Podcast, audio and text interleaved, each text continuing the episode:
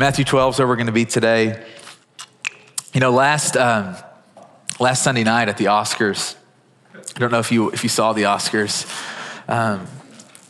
If you didn't, you know, Chris wanted to just give us a little brief recap of what happened. You know, Chris Rock, a comedian, was on stage, and he was just kind of living into his role, doing what he does, you know, making jokes. And Chris Rock makes this joke about Jada Pinkett Smith, about her hair. And the next thing you see is Will Smith, you know, her husband, getting up from his seat in the audience, and he walks up on stage and he slaps Chris Rock right in the face.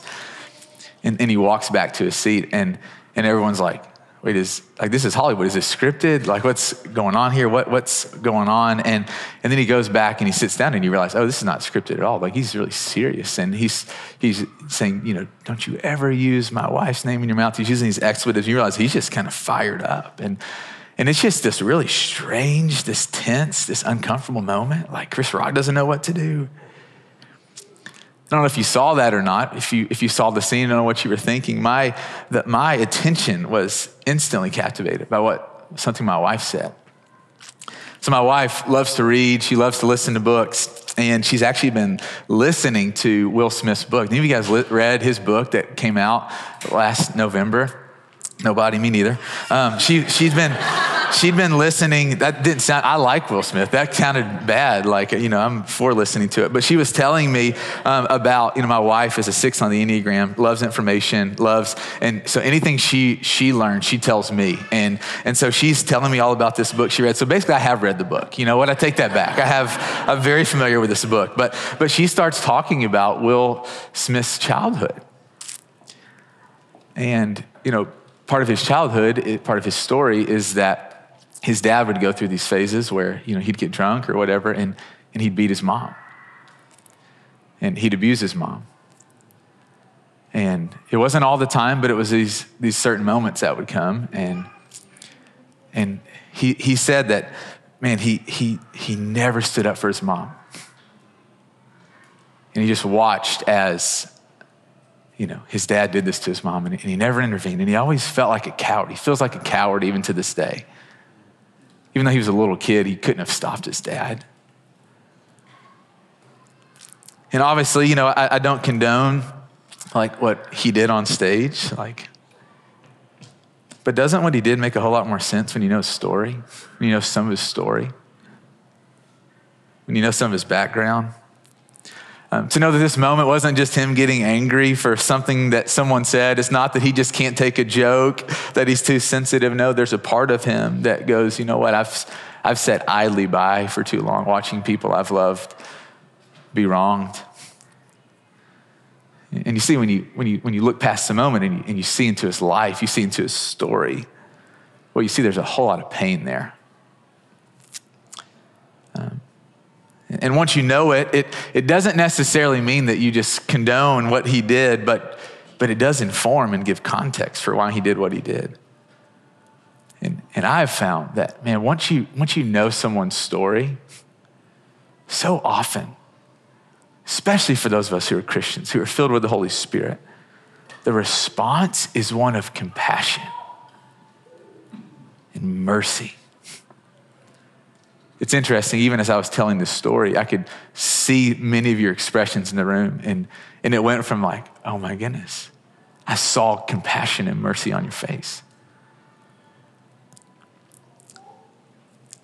When you know someone's story as a follower of Jesus who's been filled with the Spirit of God, when you see that the things that have shaped them, so often your response is one of mercy. You know, my wife and I felt called a couple of years ago to step into becoming foster parents. And we had a couple of these kids that came and lived with us for a while. And I'm telling you, it's a hard world for these kids. And we had these two kids that were really testing us. You know, they were testing all of our boundaries. They're spitting in my wife's face. That they're, you know, they're. And I found myself one night just being super frustrated at these kids' parents. And I'm like, why are we having to raise somebody else's parents or someone else's kids? Why are we doing this? And just being all fired up and all.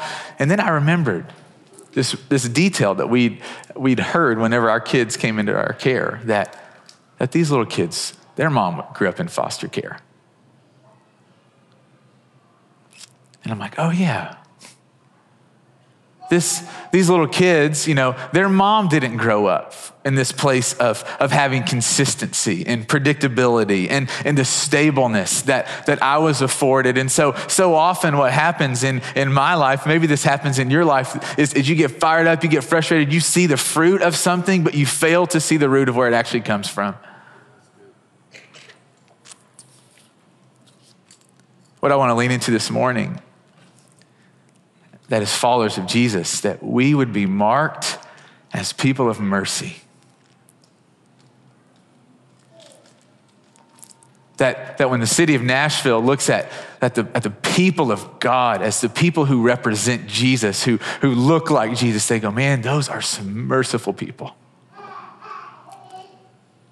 That instead of being judgmental, I'm speaking to myself here, instead of being critical or harsh, that we learn to come at people first with compassion. We're gonna look at this one phrase this morning that is in scripture that Jesus says. We're really gonna hone in on it. And this is what Jesus says. He says, I desire what? Not sacrifice. I desire mercy, not sacrifice. Let's look at Matthew 12. I want to read this story. We're actually not going to unpack this story. Sometimes we'll read a story and we'll go through it verse by verse. I want to just read this story to give us context for this one line that we're going to lean into. So Matthew chapter 12, starting in verse 1, the word of the Lord, this is what it says. It says, at that time, Jesus, he went through the grain fields on the Sabbath. And so the Sabbath was Saturday, and the Jewish calendar was a day of rest. It was a day of setting work aside, a day of being with family, a day of worship, a day of taking naps, a great day. His disciples were hungry, and they began to pick some heads of grain and eat them. And when the Pharisees saw this, they said to him, look, your disciples are doing what is unlawful on the Sabbath. And he answered, haven't you read what David did when he and his companions were hungry? He entered the house of God, and he and his companions ate the consecrated bread, which was not lawful for them to do, but only for the priest. Or haven't you read in the law that the priest on Sabbath day, on Sabbath duty in the temple, they desecrate the Sabbath, and yet they are innocent? I tell you that something greater than the temple is here. And if you had known what these words mean, that I desire mercy, not sacrifice, you would not have condemned the innocent, for the Son of Man is Lord of the Sabbath. Going on from that place, he went into their synagogue, and a man with a shriveled hand was there. Looking for a reason to bring charges against Jesus, they asked him, is it lawful to heal on the Sabbath? And he said to them, if any of you has a sheep and it falls into a pit on the Sabbath, will you not take hold of it and lift it out? How much more valuable is a person than a sheep? Therefore, it is lawful to do good on the Sabbath. And Jesus said to the man, stretch out your hand. So he stretched it out, and it was completely restored, just as sound as the other. But the Pharisees went out and plotted how they might kill Jesus. You know, two different times in the book of Matthew, Jesus says this line. He says it back in Matthew 9 and here in Matthew 12. And in both times, in both instances, when he says this, he's talking to the same group of people, to the Pharisees. The Pharisees were the religious leaders of the day. The people who had all the head knowledge about God, but had no heart knowledge of him. Who knew all the answers, but who didn't actually know him. They didn't love the Lord. And in both instances where Jesus says that I desire mercy and not sacrifice, in both instances, he's talking to the Pharisees because they were watching Jesus and his followers with a critical spirit. They were whistleblowing. They were calling him out and them out for not doing and not behaving the way that they thought that they should. And Jesus comes to these religious leaders who had all the answers, but who didn't have the heart of God. And he says, look, guys, I desire for you to have a heart, a concern, an interest in people that comes to them and comes at them from a place of mercy.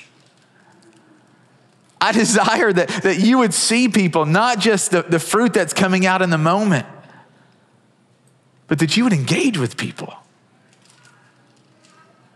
You would give them mercy. You know, I love reading through the gospel stories and reading about the life of Jesus when he was on earth, the way that he chose to live his life.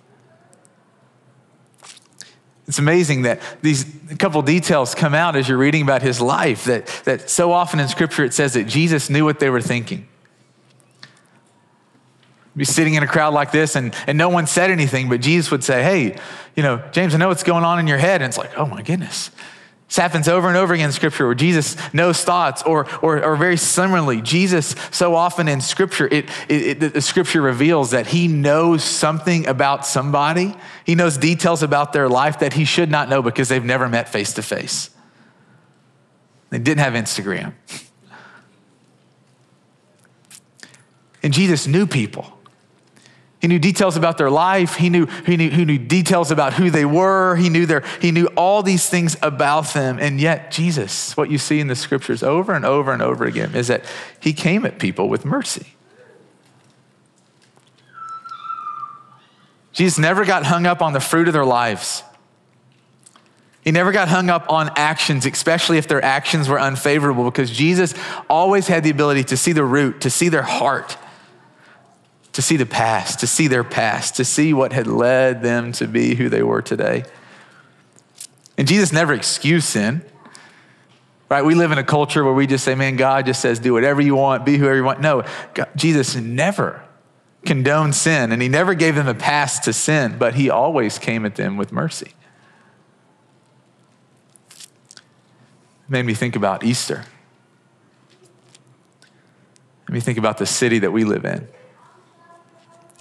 The people that are all around us, the people that we interact with on a day-to-day basis. You know, we have been sent by Jesus, if we're followers of his, to be missionaries in this city. To be his ambassadors, to both represent Jesus, represent his character, represent his heart, represent his motives, represent his ways, to represent him, but also to reach people who don't know him. We've been sent. We've been empowered to be his missionaries in the city that we live in. Do you realize that? That you've been sent to Nashville. There's a high calling on your life that you've been sent to represent Jesus. And that you wear his name is a big responsibility. It means that when people look at you, they're getting a picture of who God is. And he's empowered you, and he's equipped you, and he's empowered and equipped me to reach people in this city who don't know him. And so often when I am reminded of this reality that my job is not just to go to church and not just to be a nice person, when I'm sent by God to be his representative, to reach people, I go, man, we live in a city of over 1 million people that aren't connected to a church family. Where do I even begin? And sometimes it can feel so daunting, so overwhelming. And I want us just to think first about the way that Jesus operated in his life. That he gave attention to the people in his path. You know, everyone that we encounter. The people that you'll encounter this week as you're eating dinner at Bar Taco. The people that you'll encounter as you're going on a hike at Radnor. The people that you'll pass as you're getting your coffee. Every person has a story. And every encounter that we have with people is an opportunity to get to know them. You know, we, unlike Jesus, we don't have the ability to know people's thoughts and to know their stories the first time we meet them. No, what happens is that we get connected with people, and those things come over time. Right? It's a gradual discovering. It's a gradual getting to know them. And I found that when I actually get to know someone, when they let down the guard of their lives, most times my response is not one of being critical or judgmental. It's a spirit of mercy when you really get to know somebody.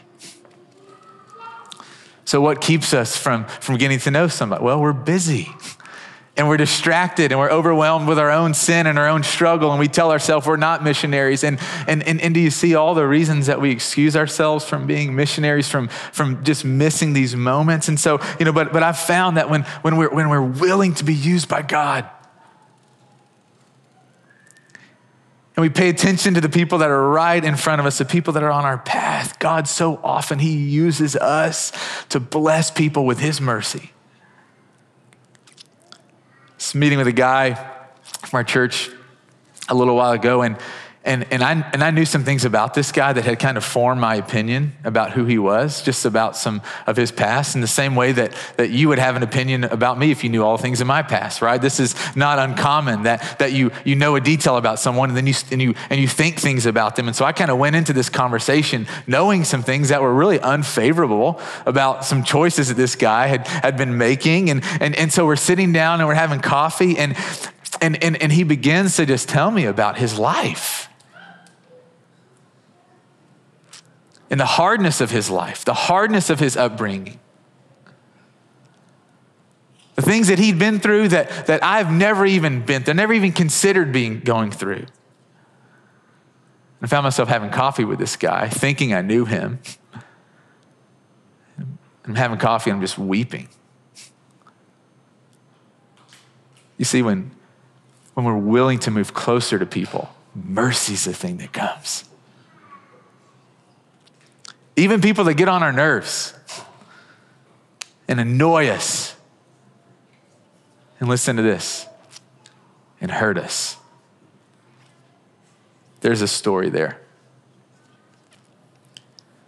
A little while ago, a guy used to be part of our church family. I'm driving home, I pull in our driveway and I get a call from this guy, and I'm like, okay, I'll take this call. You know, he might need something. So I'm literally sitting in my driveway. My kids are in the garage, like trying to get me out of the car to play. And I take this call, and this guy just starts chewing into me.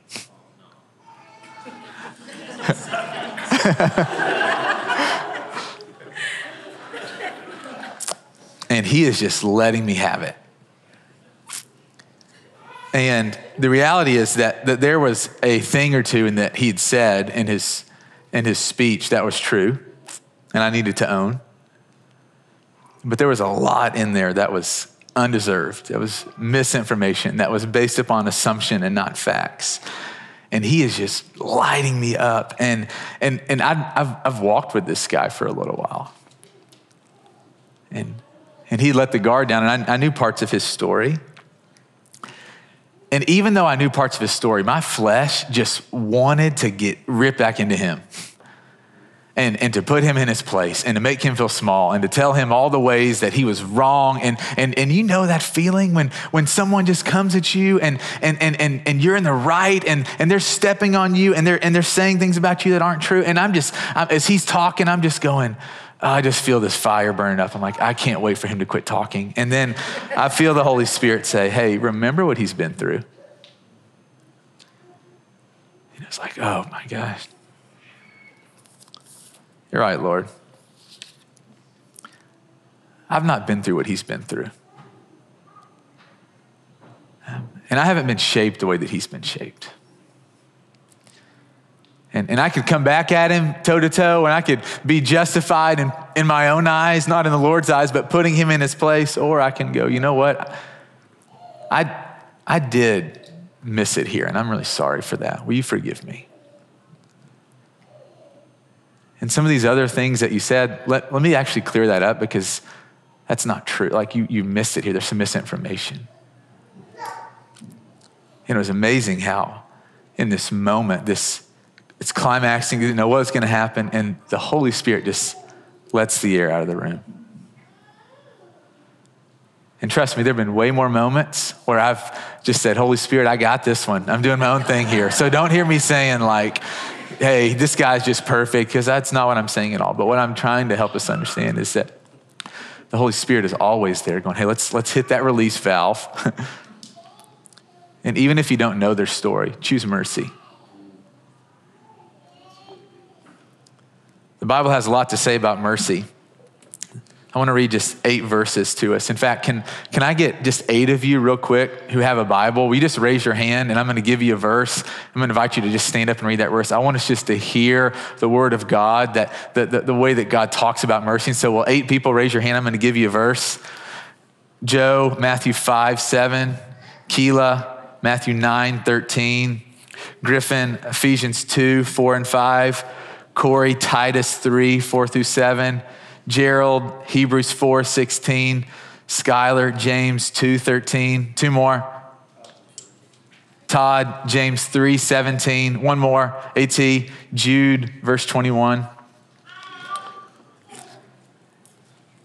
You guys get that?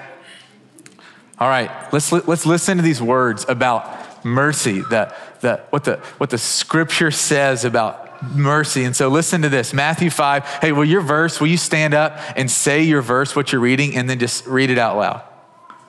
Matthew 5:7, blessed are the merciful, for they will be shown mercy. Amen.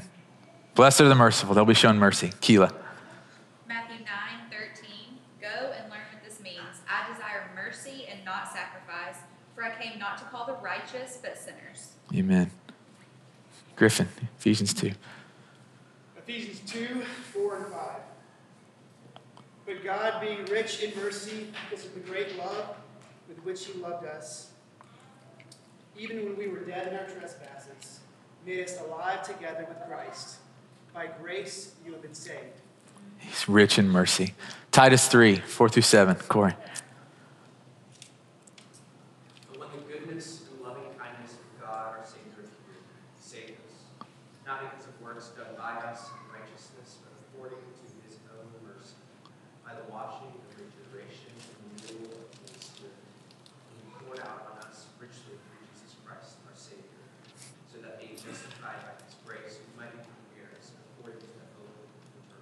Amen. Hebrews 4:16. So let us come boldly to the throne of our gracious God. There we will receive his mercy, and we will find grace to help us when we need it most. Amen. James 2:13, Skylar. Because judgment without mercy will be shown to anyone who has not been merciful. Mercy triumphs over judgment. Read that one more time. Because judgment without mercy will be shown to anyone who has not been merciful. Mercy triumphs over judgment. Todd. James 3:17. But the wisdom that comes from heaven is first of all pure, then peace-loving, considerate, submissive, full of mercy and good fruit, impartial and sincere. Yeah, full of mercy. A.T. All right. Jude 21. Keep yourselves in God's love as you wait for the mercy of our Lord Jesus Christ to bring you to eternal life. Yeah. As we wait for his mercy, as we received his mercy. You know, I was thinking about this week that none of us have ever seen God's face. Think about that. If you were in a relationship, but you'd never seen their face, your friends would be like, dude, I think something suspicious is going on here. With God, we can't see him. Why? It's not the way things always were. In the beginning, Adam and Eve, they saw God. They walked with God. What's changed? Well, God's holy. And we're not. I mean, we are holy because of Jesus, but there's a difference in God. You know, there will be a day, though, when each of us stand in front of God. And each of us, we will see the face of God. And in that moment, I don't know this because I've never been there, but my guess is that there will never be a moment that we are more aware of our unholiness than in that moment. When we're standing in the light of a perfect, holy God who never once missed it on anything. And I'm telling you, the one thing that we have to cling to in that moment is not, hey, we went to church our whole lives and, you know, I read the Bible before I went to bed, or man, I led 3 people to Jesus. The thing that will be clinging to that moment, you know what it is? His mercy. Man, we're going to be clinging to a God who did not treat us and does not treat us as our sins deserve. So in light of that moment where the holiness of God is on display and our unholiness is on display, man, what, in light of that moment in this life, we respond, we receive Jesus, both his forgiveness and his lordship, his kingship over our lives. We allow the suffering and the crucifixion and the death to be for our sin and our rebellion against God, and we allow the mercy of God to come to us through Jesus. It's the only way that it comes. The only way that you receive forgiveness from your past and your rebellion and your hard heart against God and my rebellion against God is through Jesus. The only way. We receive Jesus. We receive his forgiveness. We receive Christ. I am rebellious and I have sinned and I believe and I receive that on the cross, the fullness of my sin, your wrath was poured out on it in that moment. We receive his forgiveness, but we respond by letting him be our Lord, our King. Jesus didn't just die on the cross. He rose from the grave. He overcame death. He's alive. He's alive forever. He will return one day on the clouds. He will come back to this earth to save us. And so in this life, we follow him. We live as him being our King. That these words in Scripture are his desires. And let's be really honest. Do we really live like he is our King? And when we understand that the mercy of God, the kindness of God, that's what leads us to repentance. We follow him.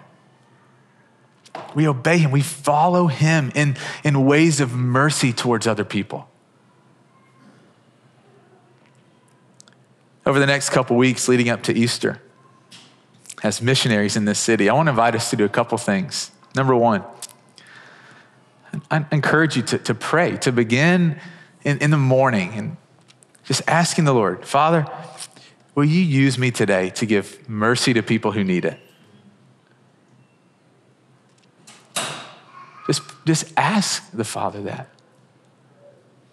Hey, I know that you have other kids, God, that are in need of a touch of your mercy. Will you use me?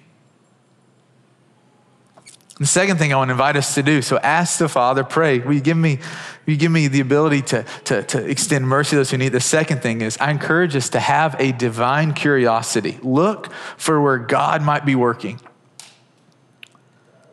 Look for an opportunity to get to know someone, to serve them, to give them mercy, to share Jesus. It might be with someone that you meet for the first time, or it might be with someone that you live with, someone that you've known for a long time. And the reality is that sometimes God brings us to those moments and they lead absolutely nowhere. And you see this even in Jesus' ministry. So don't be discouraged. This rich young ruler comes to Jesus and he says, what do I have to do to inherit eternal life? And Jesus says, keep all these commands. And he says, I've done those things since I was a boy. And he says, one more thing, sell everything you have, give it to the poor and come follow me.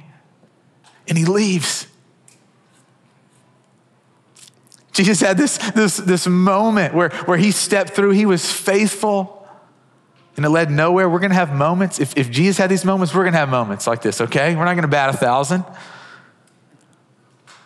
We're gonna have moments where the Lord is bringing us into a situation. We step into it, we extend mercy, we're kind, we engage, we love them, and it goes nowhere. I think about a while ago, I was picking up dinner for some friends. Picking up dinner at Martin's downtown.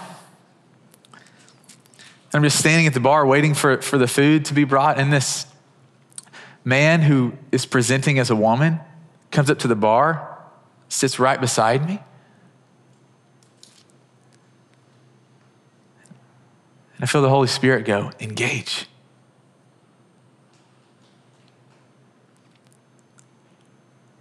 There's a story there. Are you going to judge? Are you going to stand off? Are you going to engage? So I ask this man a question, and it is so clear that he does not want to talk to me. And all that night, I'm having a hard time, getting off my mind the rest of that night as I'm thinking about, man, what has happened in that guy's life to lead him to where he is? What has he gone through? How have people like me probably even made it harder?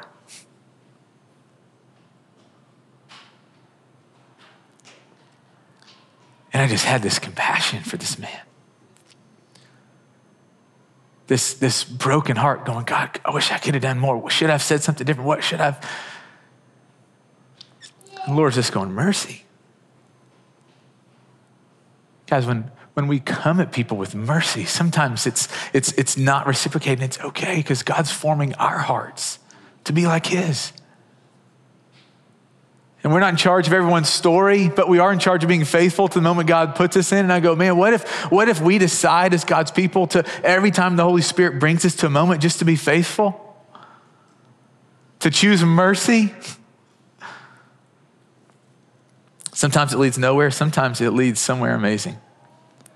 Many years ago, when I was leading house churches, every summer we would get our house church leaders together at this person's house. And so I got there early and I was setting up the signs so that people knew where we were setting up. And I set the sign out in front and I'm walking back into the house and I see this car go flying by. And then all of a sudden they put reverse and they just start, equally as fast in reverse. And then they pull into the driveway and I'm like, I don't know what's about to happen right here in this moment. And this lady comes up and she says, hey, are you with Ethos Church? And I'm like, yes, ma'am. And she said, God saved my life through that church. I said, tell me more about that. She said, I was working the streets. Been working all night. Sun had come up. I'm standing on a street corner, strung out. She said, someone from your church rolled down their window and said, hey, are you okay? Do you need anything?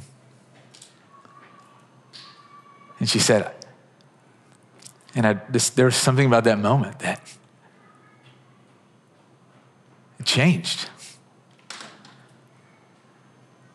She said those people then didn't just ask that. She said they helped me get into rehab. And they didn't just help me get into rehab. Once I got out of rehab, they helped me get back on my feet. And she said, and I came to know the Lord and I gave my life to the Lord. And she said, I don't go to Ethos anymore. She said, I'm teaching Sunday school at a different church here in Nashville. She said, but God saved my life. And I love her language. God saved my life. Through somebody. Through what? Through mercy. And sometimes it's going to be moments like that where the Holy Spirit will arrest you. Hey, don't fly by this person. There's a story there. Don't judge. Don't be critical. Engage. Listen to them. Love them. I desire mercy, not sacrifice. It's not about what we can do for the Lord, proving our value, proving our worth, proving how much we love. He says, if you want to be like me, mercy. So here's what I want to invite us to do. I want to invite us to take communion right now. And when we take communion each Sunday, in response to what Jesus said, that we take the bread and it's symbolic of his broken body for us and his blood that was shed for us. And so we take this in remembrance of Jesus, to remember what he's done for us. It's a table of grace. And so I want to encourage us to go get communion and to come back to your seats. And with the people around you, there's a couple of questions that we're going to put up that as we're taking communion, as you're eating the bread and drinking the cup, I encourage you to discuss, at a table. You don't just sit around a table and be silent. Sometimes you do. It's a table of conversation. It's a table of healing. It's a table of confession. And so the questions are, is there any place in your life where you need the Lord's mercy? Where you've just been failing, you need to confess some sin, get it off, get into the light, let the Lord come in and heal. And then, is there anyone in your life that needs mercy? And I encourage us to pray for them.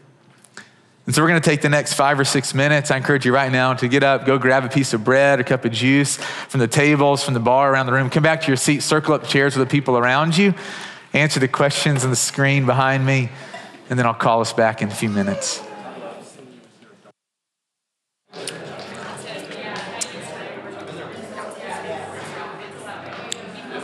I want to encourage you, if you're still taking communion, you can keep doing that. We're going to come back into a time of worship. We have a couple more songs that we're going to just finish on. And so I want to invite you to stand up if you're finished taking communion. If you're not, you can keep taking it. But if you're finished, we stand up. And I want to just pray for us. And Brandon's going to lead us in a couple more songs. And so let's pray. So Lord, thank you so much. And Lord, you know that I am so far from perfect. And so, Lord, you know that we're so far from perfect. And yet you love us and you love to use us and to work through us for your glory. God, we don't understand that. We don't understand why you would choose to work through just broken people. We're so grateful. And I pray that we would give the gift that you've given to us over and over and over, that we would love to give mercy, Lord. That we would love to see people's lives change, that your kindness is what leads us to repentance. And I just pray that your kindness, your forgiveness would flow through us, God, to this world, and that you would help bring people back to you, that you would use us. So Lord, thank you for these sisters and these brothers. Thank you for this morning. Thank you for what you've done. Lord, forgive us of all the places that we failed. Would you use us this week? Would you teach us to walk with you, Jesus? To take your ways upon us, to learn from you. Holy Spirit, help us to hear you. We love you. In the name of Jesus, we pray. Amen.